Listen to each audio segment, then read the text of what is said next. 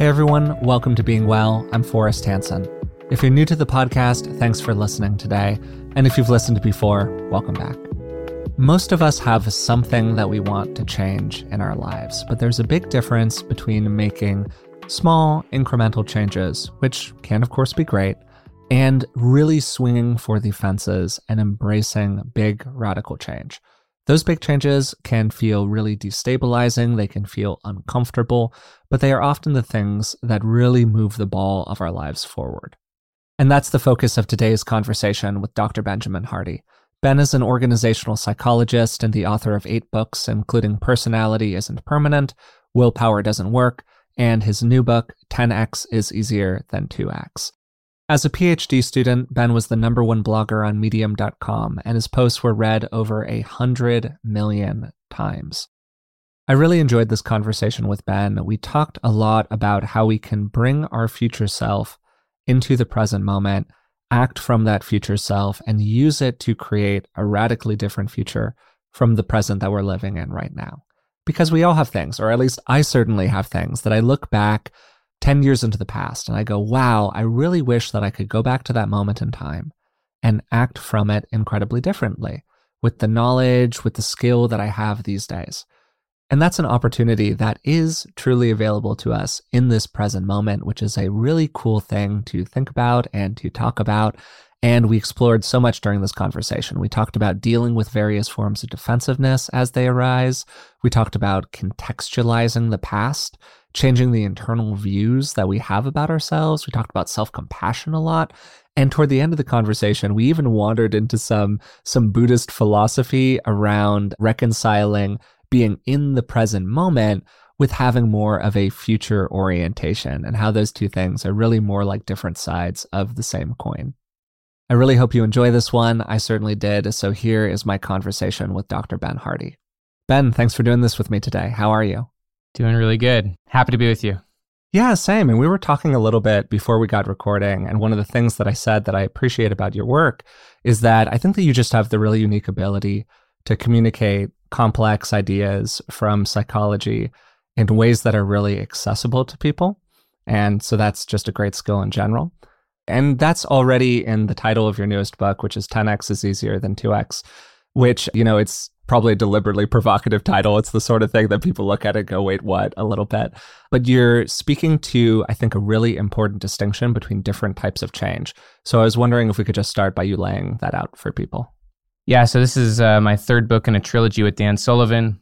To make it as simple as I can in the beginning about the difference between 10x versus 2x thinking. One way of looking at it is, is if you're going for, call it just 2x growth, then it kind of assumes you're going for um, more of what you already have. It's linear progress. It's kind of what would be considered what would be called like a past present orientation, where you're using the past to drive future goals. And it's so it's very linear. It's like, and it's also like very brute force. Like if you want to if you want to go for 2x, you, you you're honestly not thinking creatively. You're just thinking like in terms of output, like more input, mm-hmm. more output. So it's very linear would be the easiest way to say it, and it's coming from the past. Whereas 10x like 10x is so so much different. It's so big that it it requires you to think fundamentally differently about what you're doing. To go 10x and we we used the 80-20 principle as the model or as one model to explain this which is you know the 80-20 principle says that 80% of your results comes from 20% of what you do. And so kind of using that model if you want to go for 2x you can keep 80% of your life because you really aren't changing that much. You're just kind of being a little bit a little bit more of what you already are whereas to go 10x only like the pure 20% is going to make it up through that filter and everything else is going to get weeded out. And so once you get up to 10x, everything looks radically different. You know, as you and I were even describing at the beginning, 10x is a qualitative change. It's about doing something fundamentally different and often involving less, whereas 2x mm-hmm. is thinking in terms of more. And so it's a lot slower thinking.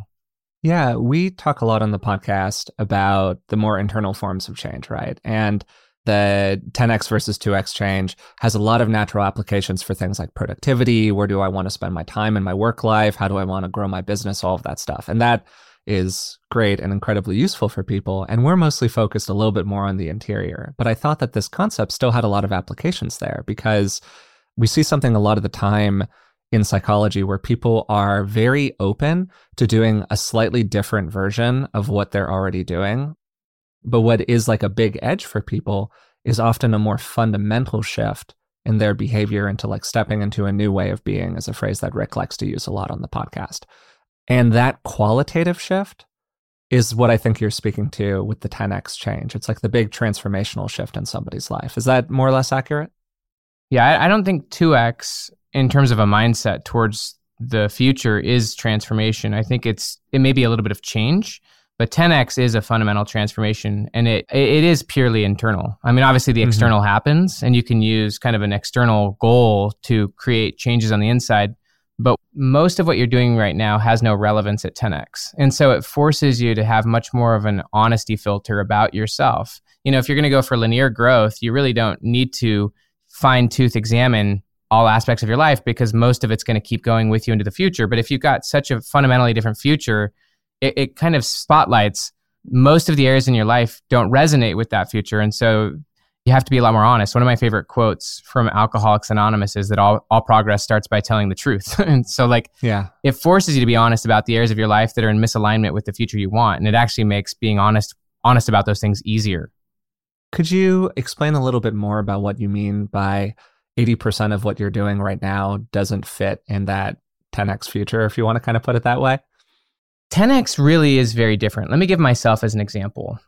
And 10x is you don't have to get overly literal. Although you can, you can put just a number, say I want to go from a million downloads to 10 million, or I want to go from a, million dollars to 10 million. Sure. But is more of an analogy of a fundamental Yeah, it's an change. analogy, a principle, yeah. an idea. Totally. Yeah. yeah. And so like as an example, like I, I, I see going from crawling to walking as a 10x. Like you, sure. it's a fundamental shift. Like it's a qualitative shift. Like now there's so many different possibilities as a walker than you had as a crawler. For me to give an example with the 80 20, when I was doing my PhD, mm-hmm. I was very clear that Call It My 10X Future Self was a professional author. Although I had zero credentials, I had no website, I had zero blogs, nothing to be said. And also like writing skills, is all I had was a growing knowledge of psychology and a lot of journal filled journals and a future self in my mind of someone who was a professional author. And so I guess you could say like a, a 10x upgrade for myself at that moment in time back in 2015. And this was kind of just what I visualized was myself as a professional author with one of the major publishers supporting my family. And so like to clarify that future from where I was is such a big change but by clarifying that vision of my future self I was able to actually like identify what what it, what would be the 20% that would get me there my 20% was was deeply getting 10 times better qualitatively better at writing headlines growing an audience. Like that was my 20% that if i went all in on the 10x becomes pretty natural. But what happens is is once you go through that process where you actually do qualitatively get better and more skilled and more you know you get more refined in that way now once you go through that you're now in a different sphere, right? Like you're now in a different place. So becoming my future self, now I'm thinking about something totally different. Maybe it's writing 10 times better books, which is very different from blogging. And so now blogging, something that was in my 20% to get me here, actually shifts into my 80%, where it's like now it's something that I have to strip out and get rid of because it now no longer resonates with the new 10x.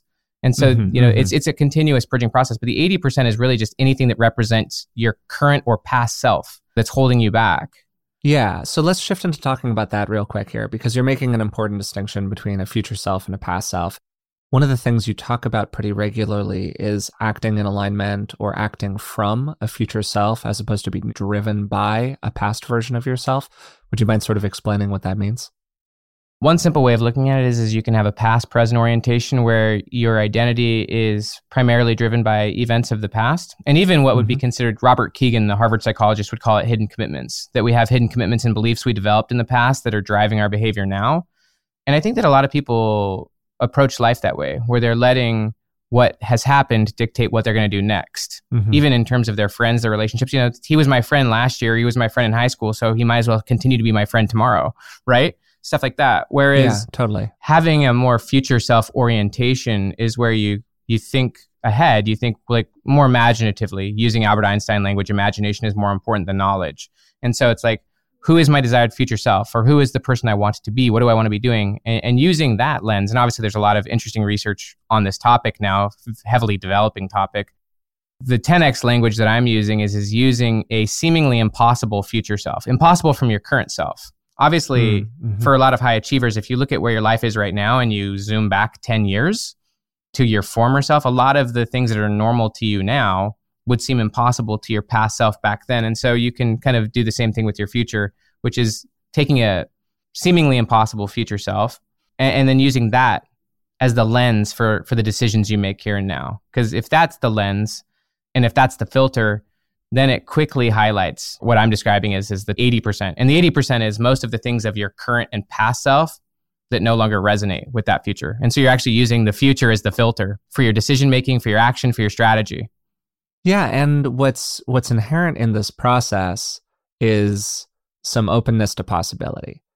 And that's just a huge block, I think, for a lot of people. Like, even myself, when I first popped open the book and started reading through it, my immediate filter was like, this is some capitalistic productivity mumbo jumbo, a little bit. Like, that was my defensive structure that came forward when I first started to encounter the ideas. Because I think that for a lot of people, maybe even myself included in that moment, there's a resistance to an openness to the possibility of like what could be true for you like what could be available for you if you were willing to strip away some aspects of your life that weren't actually serving that future self and instead were being driven by by pursuit orientation in the moment or your desire to fulfill like a, a base need or just something that like is very pleasure seeking in the here and now as opposed to being oriented toward a possible future the great part about this is, is that each person can decide what 10x means to them. You know, it could be 10x more love. It could be 10x whatever it is is you use what you want. And I do like the idea of openness to possibility. One of my psychology professors explained agency as the belief in possibility, right? Like agency mm-hmm. being the idea that I can do otherwise. Like I, I may have that. I may have done something like this for a long time in the past, but the belief of possibility is, is that just because that's how things have been, there is possibility that things can be different. One of the core findings of future self research a lot of it from Daniel Gilbert and others at Harvard, is just that your future self truly, and even Hal Hershfield, by the way, at UCLA, love his work, but a lot of it is your future self is massively different than, than you expect them to be. Most people project their present onto their future. And so they think that who they are now is, for the most part, who they are and how they're going to think and what they're going to value, call it in 10 years from now.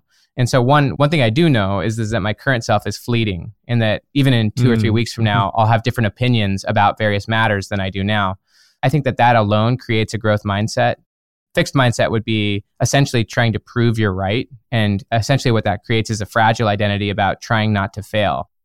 Like when you when you raise a goal up so that, you know, and I explain this in the book obviously and use constraint theory to explain it, but when a goal is out of reach, where it doesn't feel like it's too too possible, at least from your current situation, why that's a useful metaphor or a useful tool is that if the goal is really, really high, not very much is going to get you there. Like it, it, almost forces you to be very strategic, where it's just like, no, if you want to, if you want your podcast to have a billion, a billion downloads, like that's ridiculous. And but but what that line of thinking allows you to do is it allows you to say, well, what would actually produce a billion downloads? Um, yeah. Most of what we're doing right now likely wouldn't, but there's a few things that possibly could. And so it it also creates what psychologists call pathways thinking, which is more along the lines of it, allows you to start being way more flexible about how you move forward, and and you don't have to be as dogmatic about how you do things.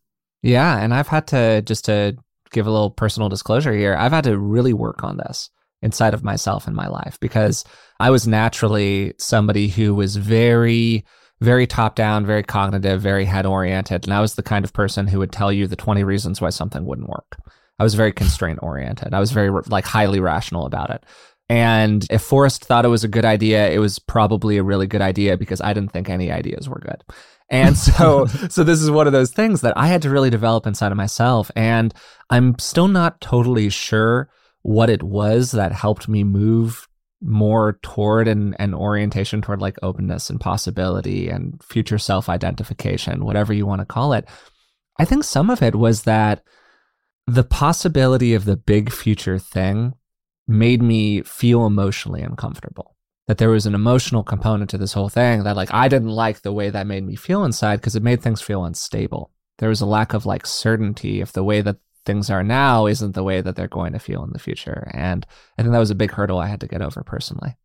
I think that's really interesting. Do you feel like you? I'd be interested in kind of yeah. how how how you're sitting with that now, where you could be open to a big future but not feel anxious, or you know, like wh- wh- where do you sit with that now? A lot of therapy, man. A lot of therapy. Uh, I mean, jokes aside. Me too, by the way. Yeah. Me too. No, seriously. Yeah, no, I, I think that like we all have one of the things we talk about on the podcast a lot is this idea of a dreaded experience, which is something that you organize your life around avoiding. And I have a little bit more of an anxious orientation. And so a lot of my behaviors are like security driven, right? And the idea of a possible huge future, even if it sounds positive, comes with a lot of things that don't feel positive in the moment, right?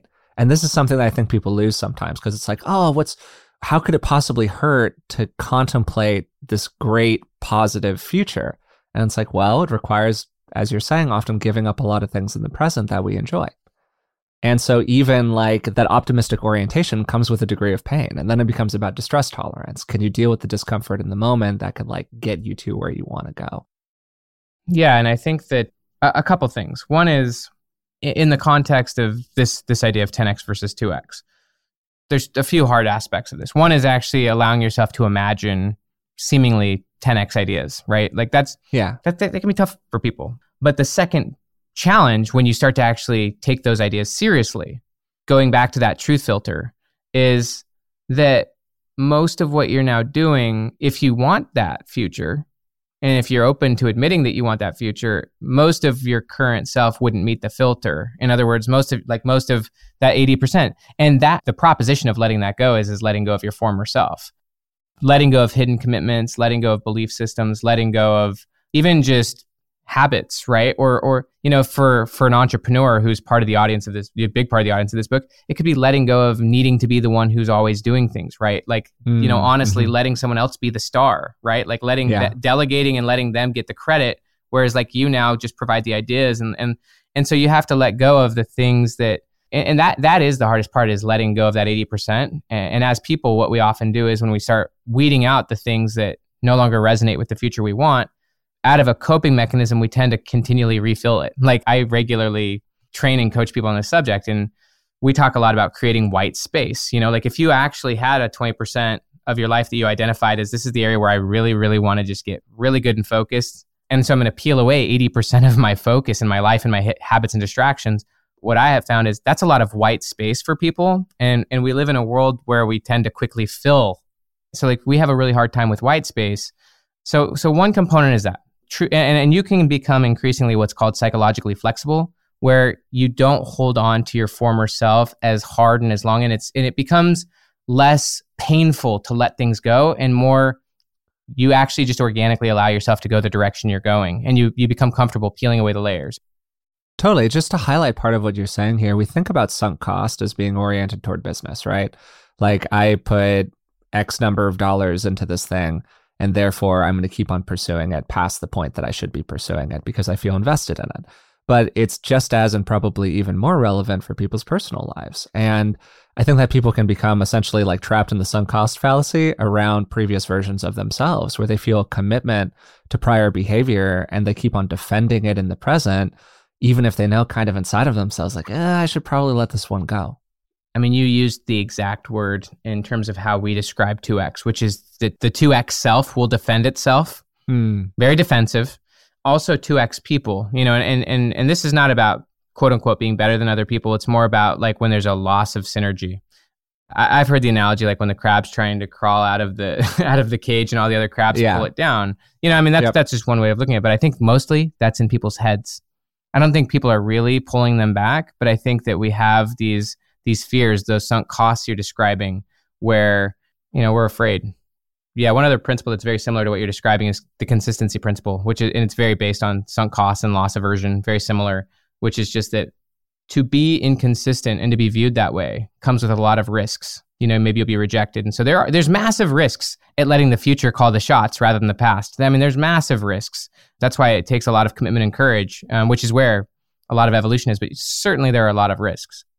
So I think that's something that I bumped into in your work. I think that this was in personality isn't permanent. And it really stuck to me. And I think it has to do with what we're talking about right now, which is you had a riff about how believing that there's like a core self or an authentic self inside of us can actually hold us back from changing in useful ways. Uh, could you explain that for people? Because I thought it was pretty provocative. Yeah, and there's debates on this subject, heavy Sure. debates. I mean, Yeah. you know, I mean, even debates between people like Adam Grant and Brene Brown have debated heavily on this subject of authenticity. I think that the the belief in an authentic self assumes that there is a most true version of you that you've got to discover, right? And why I like the future self research is, is that the most true version I could find of myself right now is going to be different from what my future self, even five or six months from now, can develop because my future self in- in five or six months is going to know a lot more, right? I do think it's good to be honest with ourselves, you know, and you know that's a big actual part of 10xing is being really honest and peeling away the layers of this is not what I want. Call it the idea of potential. Like potential and authenticity remind me of each other, and I don't believe like in an innate potential. I believe that potential is contextual. I believe that potential changes. Like my potential right now is very different from my potential six months ago or 12 months ago or five years ago. Like I have totally different potentials. And I, I even have different futures I think about, different possibilities. So I, I, I think potential is very contextual and situational and also can be changed. Like if I Yeah. develop skills, abilities, relationships, I'll have totally different potential. And so I know I shifted from authentic to potential, but I kind of still see it the same way that it's not just innate, that it's something that can change. Yeah, I think the way that you framed it at the time was was less a criticism of the idea that we might have something that is kind of like an authentic self brewing around inside of us that is in some level of formation, right? Like maybe we've gotten there already, maybe it still lies in our future, however you want to think about it.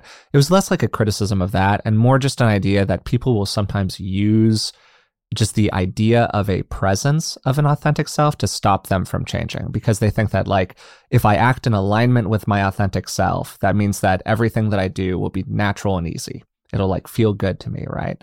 And so therefore, anything that doesn't feel natural and easy is not in alignment with my authentic Mm. self. And it's like, well, guess what? Change is almost always uncomfortable and hard. So if you're only ever doing what's natural and easy for you, you're not going to change very often. So that's one way where this like notion of a particular version of authenticity can kind of get in the way of people people changing for the better. I like how you described it much better than I like how I did. No, truthfully, and it reminds me so much of a lot of the things that I, I, I appreciate about my current self were very alien to my foreign self. yeah, same. Uh, Truly, I mean, like For when I became uh, a foster parent of three kids, and I, I've spoken openly about this, but like far from natural. Like, I mean, it was. I did not feel. It took me forever to peel away the layers of like actually being able to identify as a father. Not that like it, it fit within my belief systems and it fit with like my desires, Sure. but Totally.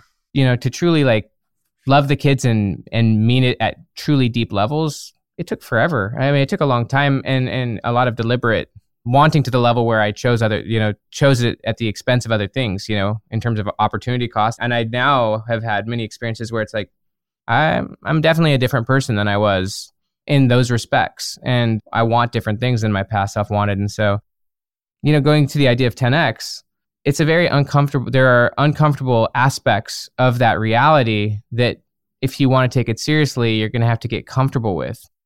Just actually doing things that terrify you or that don't seem and and, it, and I don't actually see it as a lack of authenticity. It's actually moving in the direction you want to go but it is radically uncomfortable. It's new muscle memory. I like that space and that's actually where you become really flexible as a person If you're like me, you've probably started to pay closer attention to your long term health as you've aged. Turning 35 was a bit of a wake up call for me, and I'm always looking for good sources of information because it's often really difficult to separate fact from fiction when it comes to our physical health. We had Dr. Tim Spector on the podcast a few years ago. He's a professor of genetic epidemiology and the scientific co founder at Zoe. And the Zoe Science and Nutrition podcast is truly one of the best resources out there when it comes to this stuff. With the help of world leading scientists, they help you make smarter health choices every week. And you don't have to just take my word for it. Avid podcast fan Stephanie's Apple review says the Zoe Science and Nutrition podcast is a life changing, science based, myth busting podcast. That's a must listen for anyone who eats food and wants to understand how it affects their body. With the Zoe Science and Nutrition podcast, you can join Stephanie and millions of others transforming their health. Find it wherever you listen to podcasts. This episode is sponsored by BetterHelp. What would you do if you had an extra hour in your day? We're all looking for more time, but time for what? It's easy to waste time doing the things that don't really matter, and it can sometimes feel like we never have time for what does. Learning what we really value and making it a priority in our lives is something therapy can help us with. As you probably already know, I'm a huge believer in the power of therapy, and working with a therapist has made a huge difference in my life. If you're thinking of starting therapy, give BetterHelp a try. It's entirely online and designed to be convenient, flexible, and suited to your schedule. Just fill out a brief questionnaire to get matched with a licensed therapist, and you can switch therapists at any time for no additional charge. Learn to make time for what makes you happy with BetterHelp. Visit betterhelp.com slash beingwell today to get 10% off your first month. That's betterhelp, H-E-L-P dot com slash beingwell. If you like being well, I think you'll really enjoy the Dr. John Delaney show. Dr. John's show was recently in the top five of all podcasts on Apple Podcasts, which is just an incredible accomplishment, and it speaks to how much value people get out of the show. Dr. John has a PhD in counseling, and he's been working with people for over 20 years. And the show has a very cool format. Real people call into the show, and he walks them through how to navigate a tough situation related to common challenges. Maybe it's something related to their relationships, anxieties, or emotional well being. He explores a lot of topics that are similar to what we talk about on this podcast. But while we can sometimes be pretty theoretical in nature, the format of John's show just creates a lot of directness and practicality to it. I think it's actually a really nice complement to what we do here on Being Well. No matter what you're going through, the Dr. John Delaney Show is here for you. And if you ever need some advice, you know who to call. Listen to the Dr. John Delaney Show wherever you get your podcasts or follow the link on our website. What do you think helps people get through some of the defensiveness that we're talking about, whether it's like the the fear of failure or the lack of a future orientation or the allegiance to the past self or like what do you think helps people work with that? Because that's clearly just a huge stumbling block to be more the way that we want to be in the world.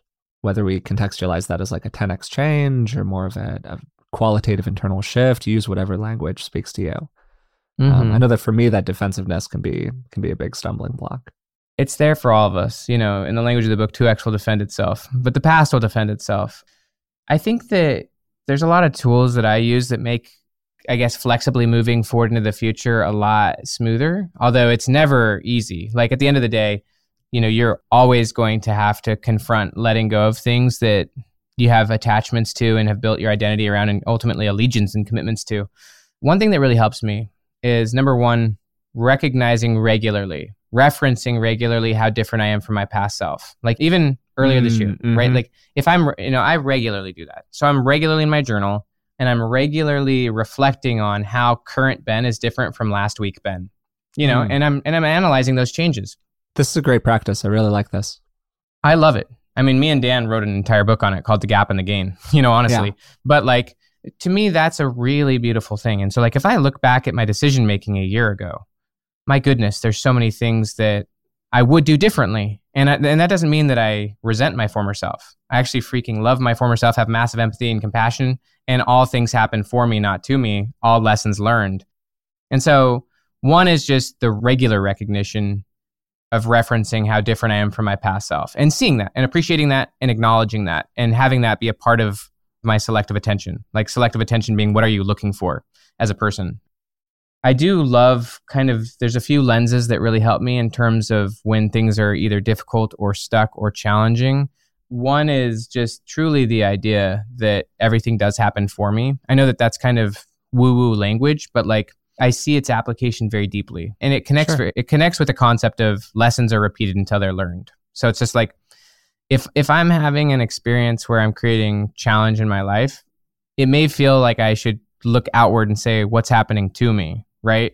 Why is this happening to me? Something either my own inability to make a change or just something seemingly difficult in the situation that's happening. But if I just think like this is exactly what I need, this is happening for me, lessons are repeated until they're learned. This is le- this is lessons.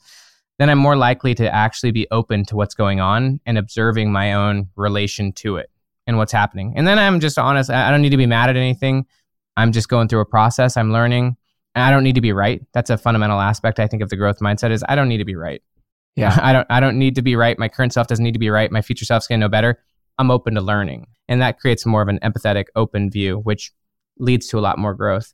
Yeah, yeah. From a from a values and skills standpoint, there are two things that I feel like you're really emphasizing here, which is first of all a lack of rigidity, which is run underneath the whole conversation. I used to be a very rigid, hypercritical person. That was my orientation.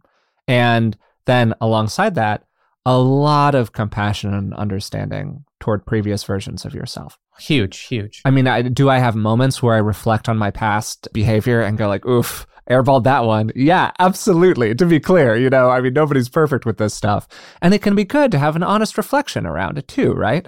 That can be Yeah. like a great learning tool. But if you're harshly punishing about any past mistakes that you made, think about what that does to your behavior in the present, right? It makes it so you can't make a mistake because you know that your future self is just going to kick the crap out of your current self. And that's no fun at all. So, you know, the more that you can move towards self compassion, it actually frees you to try new things on, to make mistakes. And, you know, most of the big growth that we're talking about comes from like an openness to embracing some risks. I, I love how you contextualize things honestly. And oh, thank um, you. No, I, I I agree. I mean, I how I see it is is I know that my biggest mistakes are ahead of me, and Mm, you know, mhm. mi- and that's Hmm. okay because they're they're mistakes in in context, right? Uh, I've heard it said there are no mistakes in life, only lessons. You know, and then lessons are repeated until they're learned, and and so like if I look back at 2022. Some of my most amazing growth happened during that year, but also deeply like some, similar to what you were saying, like, oof, my goodness, come on, Ben, Yeah. like what the heck? But like, Sure. to my to myself in that context, the decisions I made were were I was trying to weigh them as well as I could, you know, and so I, I do think that that that flexibility towards the past is very helpful. And uh, I'm not dogmatic about the past. Like one of my favorite books in psychology is called Time and Psychological Explanation, and that book is about the psychology of time fundamentally. And from a psychology of time perspective, the past, present, and future are always simultaneous. I'm not operating as just Ben Hardy in the present. Like I'm operating as Ben, you know, I've got goals, I've got things I'm thinking about, I've got decisions to make. I've also gotcha, got, okay. you know, and so past, present, and future are always a co-occurring and always influencing each other. They're all present in your life right now to some degree. Totally. Always. Yeah. And think about it. I mean, if I have deeply unresolved trauma, of course that's going to impact me in the present and future, right? And so how Brent Slife talks about it, and he's the psychologist who wrote Time and Psychological Explanation. He's a really brilliant theoretical psychologist, but he talks about how it's more accurate to say that the present causes the meaning of the past than it is to say that the past causes the meaning of the present. And what he means by that is, is that, and you can see this today, like, you know, using one example of cancel culture, right? We look at the past through the lens of the present and we use the present to shape the meaning of the past. And that's what we do with our own past. And, and so you can use that strategically. I could look at, as an example, my father being a drug addict, right? And I could, I, I in the present get to reconstruct and create the meaning of the past. And so the past, just as the future, is largely within my creative control in terms of meaning. And so I'm very flexible with my own past. I try to use it as a tool to propel me rather than as a as a tool to capture and you know imprison me. And I, I'm just aware, me like anyone else, I'm I am still certainly I've got many hidden hidden commitments and you know unresolved challenges. But to the extent I can, I try to let the past be for me. I try to let any difficult situation be for me, and try to just learn from it. I also know kind of describing you know pulling it to the future that my Mhm. future self is r- way more compassionate towards the mistakes I'm making now than my current self is. You know, my Mm, future self mhm. has way more wisdom, empathy, compassion.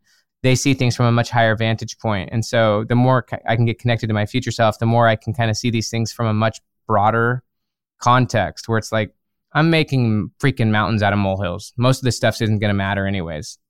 Yeah, the the view that a lot of the stuff that is preoccupying us in the moment is going to just kind of come out in the wash a couple of years from now is has been very helpful for me personally.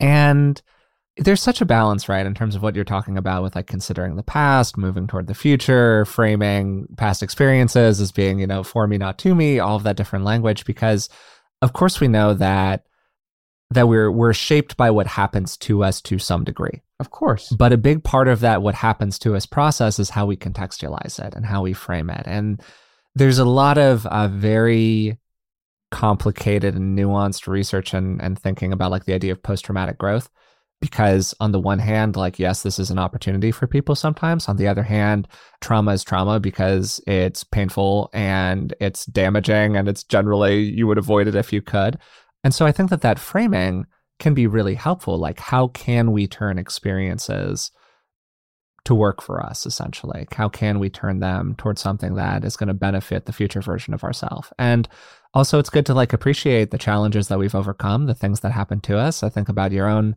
context, which I don't know too much about, but just growing up in a context with somebody who was addicted to a substance, like that is a pretty intense environment. And I'm sure it had a lot of consequences for you in the moment that you then had to contextualize through the course of your life. Yeah, absolutely.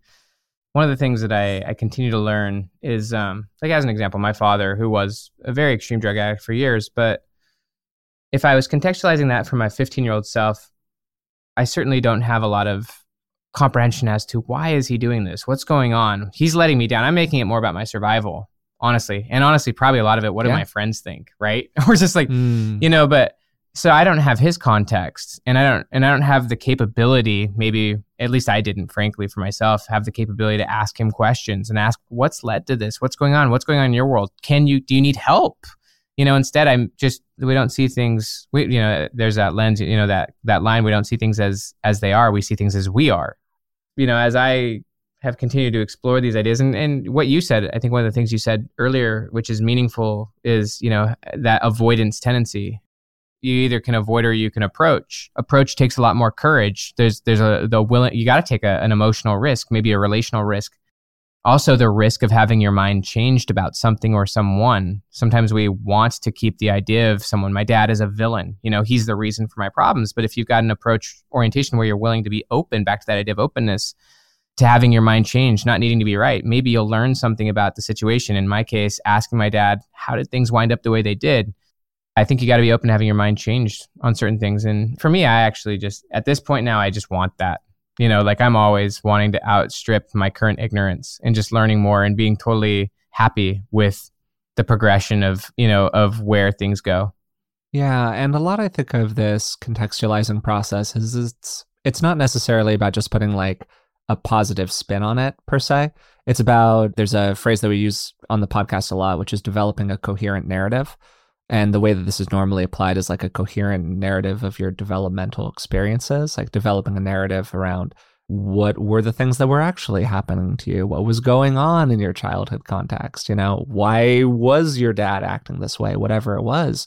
And these are really helpful things to have because if that like if that past is present with us right now if the future is present with us right now to a degree we got to come to terms with it if we're going to embrace those big changes that we've been talking about through the course of this conversation. So just going through a process with where you give yourself the space to change your view on something at all is i think really powerful yeah, one of my favorite actual quotes from Dan Sullivan, and and again, he typically speaks to entrepreneurs, but I think the idea, idea fits. Is he says entrepreneurs who are too tightly scheduled don't don't have the space to transform, and what often happens is in life, whether you're an entrepreneur or just whatever, is that typically you're so busy going to work, you know, distracting yourself on social media, whatever it is, that you don't actually give yourself the white space to deconstruct the past, to open yourself up to mm-hmm. perspectives. Mm-hmm. I mean, that, that's one thing. Obviously, giving yourself the space to actually maybe look at the hidden patterns or the hidden commitments. But another another thing altogether, just to give yourself a, a ton of space for new possibilities in the future.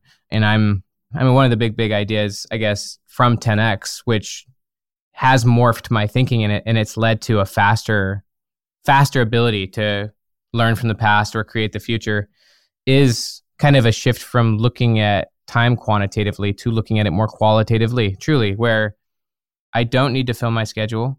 I can give myself five hours to just simply think and like maybe look at this situation or think about these different possibilities.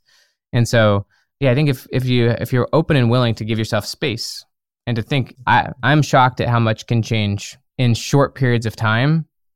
Because from like a qualitative standpoint of time, you've just went through a change. And so now mm. everything's different. And so yeah you have to give yourself the space. It's not just something that just ha- going to happen while you're busy and doing the same thing over and over but if you're willing to give yourself the space you can then make changes which is what qualitative time is all about.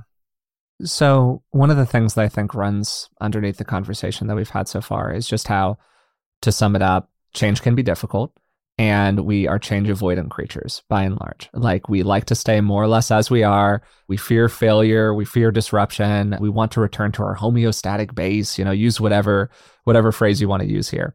But one of the things that's been really helpful for me and I would be curious what your take on this is is that it's been useful for me to increasingly recognize the costs of not changing in some meaningful way.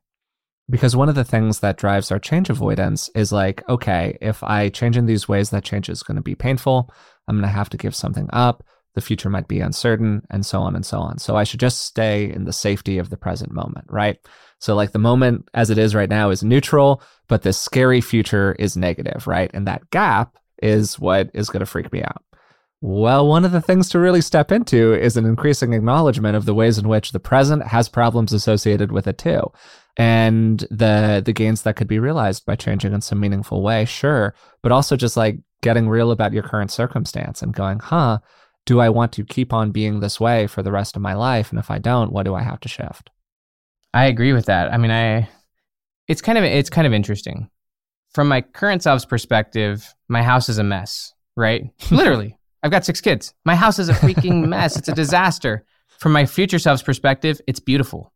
Mm. I mean, my future self yeah. loves nothing more than the fact that my kids have their toys out and stuff like that. Mm, and so mm-hmm. it's kind of interesting because on one end, a million percent agree that there's enormous costs to not going through this change. I've actually, you know, from a risk standpoint, like this is a lot of the research from Daniel Kahneman and stuff. People will actually take bigger risks to avoid loss than to to make desired gains, right? And yeah. so that that hits on exactly what you're saying that like mm-hmm. there are enormous challenges in the present and we will make bigger risks to maintain those challenges than to potentially you know create and seek new challenges in the future but what happens i think for me and I, would be interested in your take on this and maybe you know, i'd just be interested in your take on it but as i get more and more comfortable with creating a future it actually creates a lot of happiness in the present totally it's an interesting idea, but I think it fits very well with Frankl, Viktor Frankl's research, and honestly, just his experience in, in the concentration camp, where he talks very heavily about having a why to live for, which allows you to bear anyhow. And he he talks about how like certainly he's he describes. I mean, he speaks pretty much the same language as I would say in terms of future self, which is if you don't have a goal to strive for, then your present honestly has no meaning and then you become retrospective and, and you start to decay. Like that's how he would describe it. Mm. but he talked about how once you really reach kind of a place of commitment and knowing and purpose and meaning it's really weird what that does to your present because then all of a sudden you actually can be very present. I, I honestly think what frankl was saying is, is that your future self is is the anchor to living a a functional life in the present. Yeah without having that, like you you you become destabilized. And so he was describing in that book the ability to stare at a tree and just see the gorgeousness of it, the beauty of it. Having a 10x future actually makes the present better. It actually makes the problems of the present seem not as difficult. I don't need to be at my future self tomorrow. Like I actually am living it right now. And so yeah, because you're engaged in that process with it totally. Yeah, but it's also okay that there's enormous messiness and complexity and, and distance between. Like it, it's it's weird that it actually makes you more present and happy. I, I don't know. I don't know if you have any reaction to that, or if, if I'm literally if I've gone off the rails. No, I, I think that you're talking about fulfillment. I, I think that we're we're finding a way to talk about what does it mean to live a fulfilled life, and that orientation toward whatever you want to call it, a more authentic version of who you are, a 10x self, a eudaimonic fulfillment.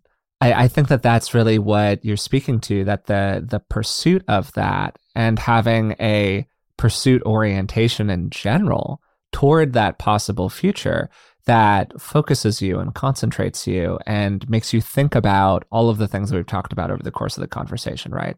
Makes you think about the 20%, brings you into a closer relationship with you know, this might be difficult right now, but I'm going to look back on this two or three or 10 years from now and go like, wow, this was a really beautiful time in my life with, you know, with my six kids and my messy house and, you know, working on my books and doing the whole thing. And, and that's what can create fulfillment is being able to connect the dots between the work that you're doing right this second and where that's going to put you. Maybe 10 years from now, and maybe even like more in a general frame of like where that's going to put you or a spiritual frame of where that's going to put you, like whatever brings meaning to you. And I think that that's kind of what you're what you're speaking to here. I'm serious. You do a beautiful job, put, like going direct to the point. Oh, thank you. You you, you truly do, and yeah, I, I appreciate I, that. You know what? What's kind of funny about what you're describing is the utter difficulty that people have striving for success with having fulfillment. Yeah, that's real. I mean, no, that's very true. totally. And I think that, you know, obviously everyone's kind of looking for for the psychological or or productive cheat codes, but I, I do think that I think that there is truly something there with having having meanings and feel you know purposes to fulfill, learning from from the past and and being utterly fulfilled in the present. And I think that the I I think that that's kind of that's on a large part what I am striving to figure out and trying to yeah. learn about. And and and I do agree with yeah, I'm pretty dang clear that like without a future to fulfill, it's very hard to be fulfilled in the present. I think humans need that. Yeah, one of the God, I, I mean, maybe we'll do another one of these sometime with Rick because it would be so interesting to get his perspective because he has a very strong Buddhist background, and I have a kind of general exposure Buddhist background, but much less strong one that he has. I would love to talk to him about this. Yeah, yeah, because he's. uh I wonder about this because in Buddhism in general, one of the things that you're not like striving for, but one of the fundamental practices is engagement with the present moment just as it is. Mm-hmm. On its own terms, existing as it is, now is forever. This is your moment in time. And so it's the only place where there is to be. And a lot of what we've talked about during the conversation is how like the future can inform the present moment, right? How we can derive more meaning in the present from an engagement with like, ooh, I'm moving toward this thing. And I think that my dad, if he were here, would say something along the lines of, that's great. And also, a really powerful practice is to become increasingly engaged with just the present as the present and to find more and more of enough in whatever that is for you without having to lean on these various. I mean, tricks kind of downplays like how meaningful these practices are, but without having to lean on these various practices that move us more toward like an enjoyable playing with what the future might hold for us. Does that make sense? These are all things that are kind of hard to talk about. No, you're you're dead on, and I I, I yeah. play in this intersection all the time. Hmm, mm-hmm. Um, there's actually a really good book. Maybe your dad's read it. Maybe you have. It's called Already Free. Oh, I don't know. It's it's not currently in my little bookshelf over here. Yeah, go ahead. So so it's by Bruce Tift, psychologist. It's called Buddhism meets psychotherapy on the path to liberation. So what he does in this book is literally describe the distinctions, obviously, between Western th- psychotherapy, which is more developmental. The yeah. Western way is, you know, to look at things from a developmental path, whereas obviously the Eastern is, is is, different. You know, I mean, but yeah. So he describes kind of the the pros and cons, the benefits, and kind of ultimately finding a way to blend them together. I, I interestingly, I am becoming more and more present in the midst of all this, but I must acknowledge, at least for me, and again, my future self will probably think differently, right? Which is really cool. I, I don't think it's possible, truly, for humans to operate without a future. You know, how does your dad go from getting out of bed to putting on his shoes, right? He walks to his, you know, to his closet, right? And and and he goes at one point from from being shoeless to being shoeful. You know what I mean? Mm-hmm. In a weird yeah, way, like yeah, yeah totally. Mm-hmm. And so he, you know, and, and walking to his desk, right? And so like I do get the and and this is now where we're kind of going into more like abstract and philosophical, but I, I truly think that you know it, in psychology they call it dialectic, which is basically yeah. the yin and the yang, which is that yeah. both are actually true, mm-hmm. and that our inability to explain it is just simply our lack of understanding. And so actually both mm-hmm. are, and, and my from my standpoint, both are true. Totally, yeah, yeah, and one of the things we talk about a fair amount on the podcast is the difference between in Buddhism what's called being a householder which is just essentially anybody who's not a monastic. And the difference between that and more like monastic practice, where you might get into a deep contemplation of engagement with the present moment. And it reminds me of a book by Jack Kornfield that has just my favorite title ever. It's called After the Ecstasy, The Laundry, which is just the idea that, you know, you go through these deep forms of practice, but then you have to move back into engagement with the world. And even for monastics, they have to engage in that ping ponging, that dialectic from one to the other, right? You got to chop wood, carry water. And that's that's your life until you can't chop wood and carry water anymore. but there is like, and there is just such a natural balance there between those two things. And we ping pong back and forth, like you were saying, from one to the other. Yeah. I, I just got that book, by the way. Oh, you have any really? other suggestions by him? Yeah. Is that the one you would suggest by him? Uh, f- by Jack, that's the one that I would suggest. Yeah.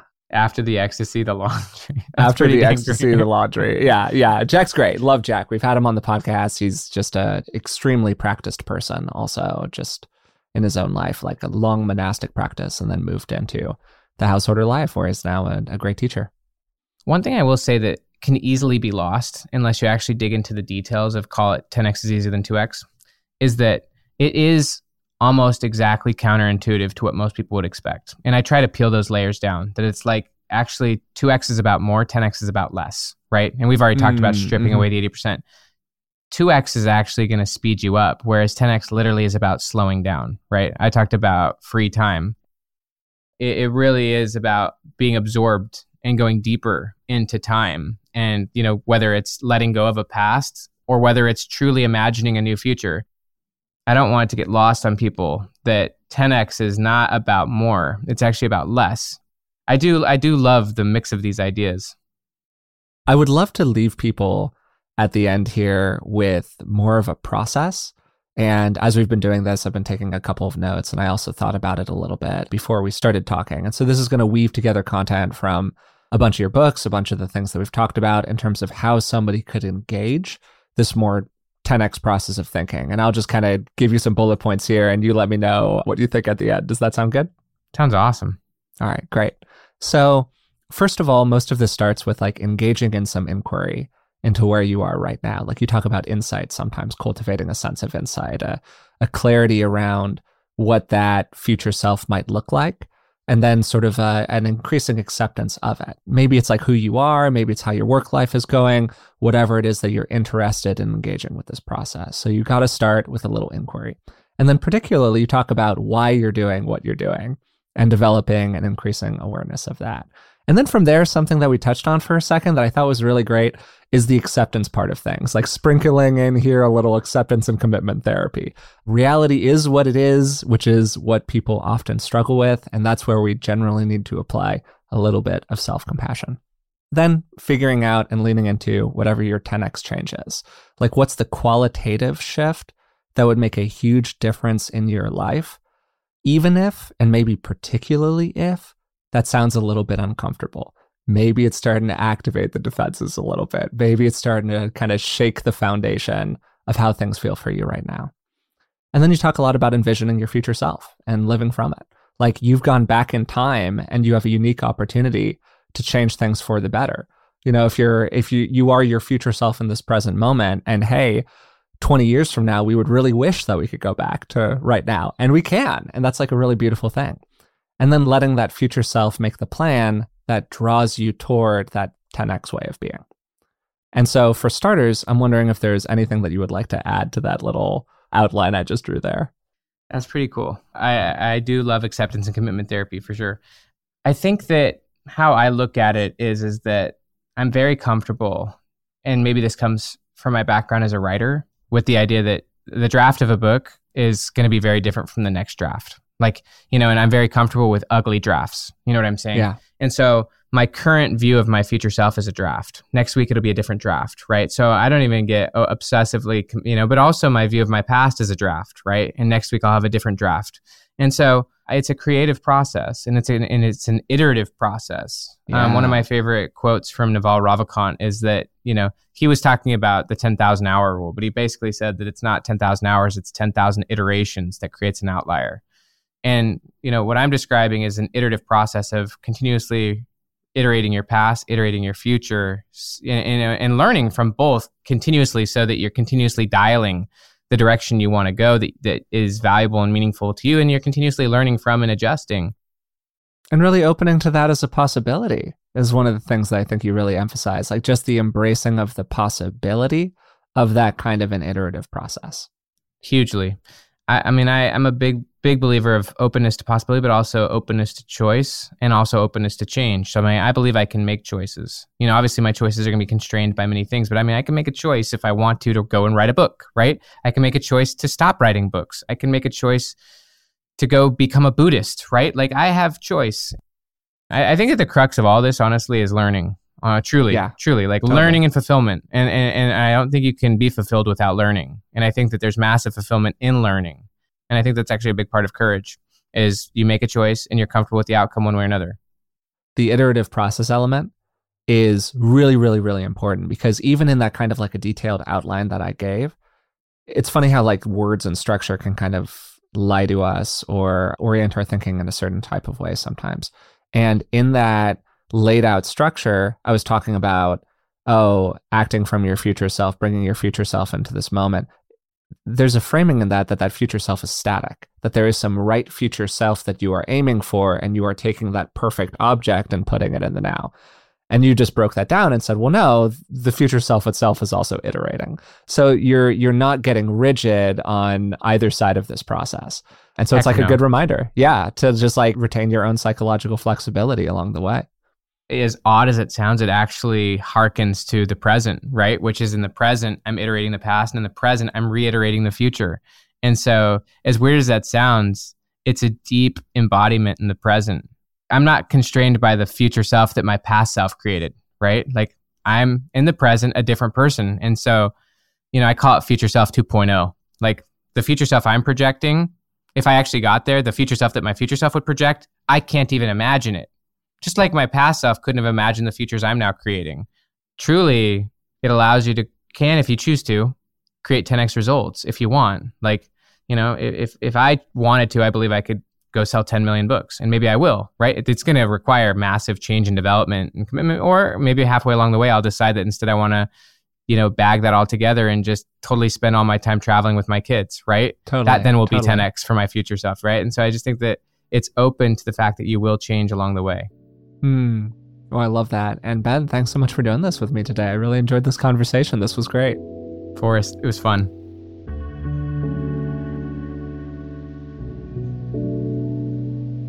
My conversation with Ben today went a lot of directions that I didn't really expect when we first signed on to have this interview. And I was really grateful for that. I was glad that he was open to talking about his own history, how he's grappled with some of these issues, and then even his openness to wading out into kind of the deep end of the pool with me when we started talking toward the end about the future and the present moment and how they can interface with each other in a variety of very cool ways, and even some of the Buddhist psychology and philosophy stuff. Really enjoyed that part of the conversation. We began the conversation by talking about the difference between 10x thinking and 2x thinking. And that's one way to frame it. One of the things that Ben said throughout the conversation is that that's just like a useful phrase for framing things, when really the emphasis is on the idea of qualitative change. What is the big qualitative change that you could make in your life that would have an enormous influence on all the other puzzle pieces? What is, uh, to use a phrase that my dad likes, that Rick likes to use, what is the trim tab on the ship that you could move to get the whole thing going in a different direction? And a lot of people, myself included, can really encounter a lot of resistance around this idea. The idea of, of even the possibility of a 10x qualitative change can be very destabilizing because often in it there is a inherent giving up of a lot of the things that are going on in your life right now in order to make a change this meaningful. And there are different kinds of giving up, of course. Uh, ben talked about giving up certain aspects of his identity as he stepped into being more of a father to his children. And this idea can operate in a lot of different spheres in a lot of different ways. Ben, for instance, talked about stepping into his identity as a dad more and how that was a huge qualitative shift for him, a huge 10x change. And for me, a 10x change was stepping out of this identity that I had for a really long time as being this very cognitive, top down, rigid person who was very constricted in my behavior with other people because I wasn't willing to feel a variety of painful emotional experiences that came alongside opening up and releasing control. And one of the ways that we can step into these big forms of change is by increasingly embracing our future identity. The person that we wish to be, a more authentic version of who we are, a vision for the future that we have for ourselves. There are a lot of different ways to talk about this, but we can think in terms of that future identity and then act from it in the present. One of the things that Ben talks about in his books that is really consistent with some of the material from Rick is this idea of being drawn toward our future rather than driven by our past. And along those lines, we talked a lot about recontextualizing past experiences, which is pretty similar to the idea of creating a coherent narrative, which is something that we talk about on the podcast pretty regularly. And then we talked for a while about some of the things that support us in doing that. And something that I thought was really interesting that Ben emphasized was compassion, being kind to your past self, which then allows you to change so much in the present, in part because you know that your future self won't be as mean to your current self as it could be. And this is a really sneaky way that developing the capacity for greater self compassion can support us in changing in really meaningful ways. Change almost always involves risking a mistake, right? So if you're somebody who can't risk a mistake, you're going to find it really hard to change. And if you're somebody who really punishes yourself for every mistake you make, there's a huge downside to making those mistakes. And this disincentivizes change. And when I first realized this, it really blew my mind because it took self compassion from being the sort of soft and fuzzy woo woo kind of thing to being this incredibly practical tool for positive growth, which is really what we're talking about on the podcast.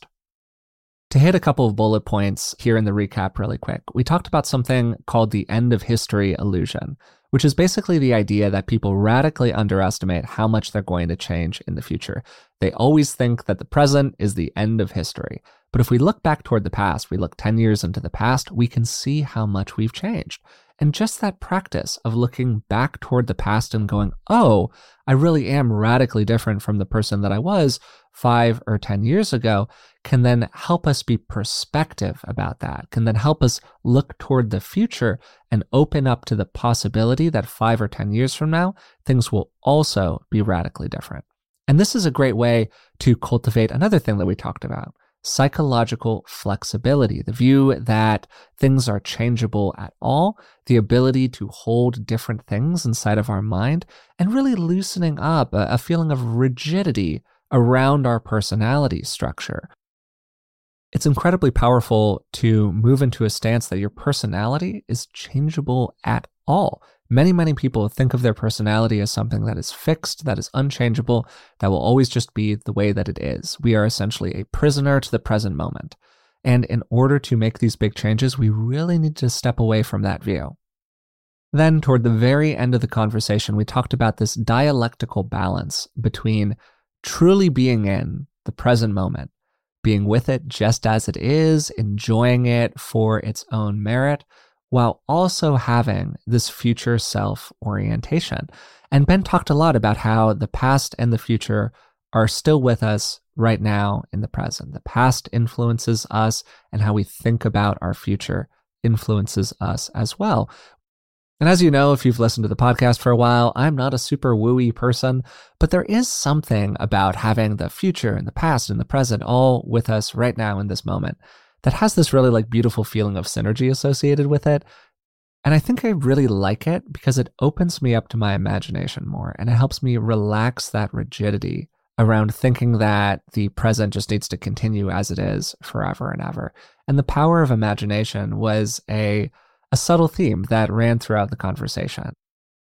So that's it for today's conversation with Dr. Ben Hardy. If you would like to find Ben's work, you can find him online at benjaminhardy.com. And you can find his new book, 10x is easier than 2x, wherever books are sold. And I'll include a link to it in the description of today's podcast episode.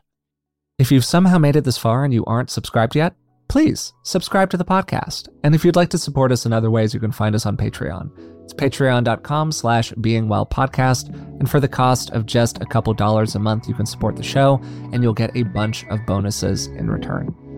Until next time, thanks for listening, and I'll talk to you soon.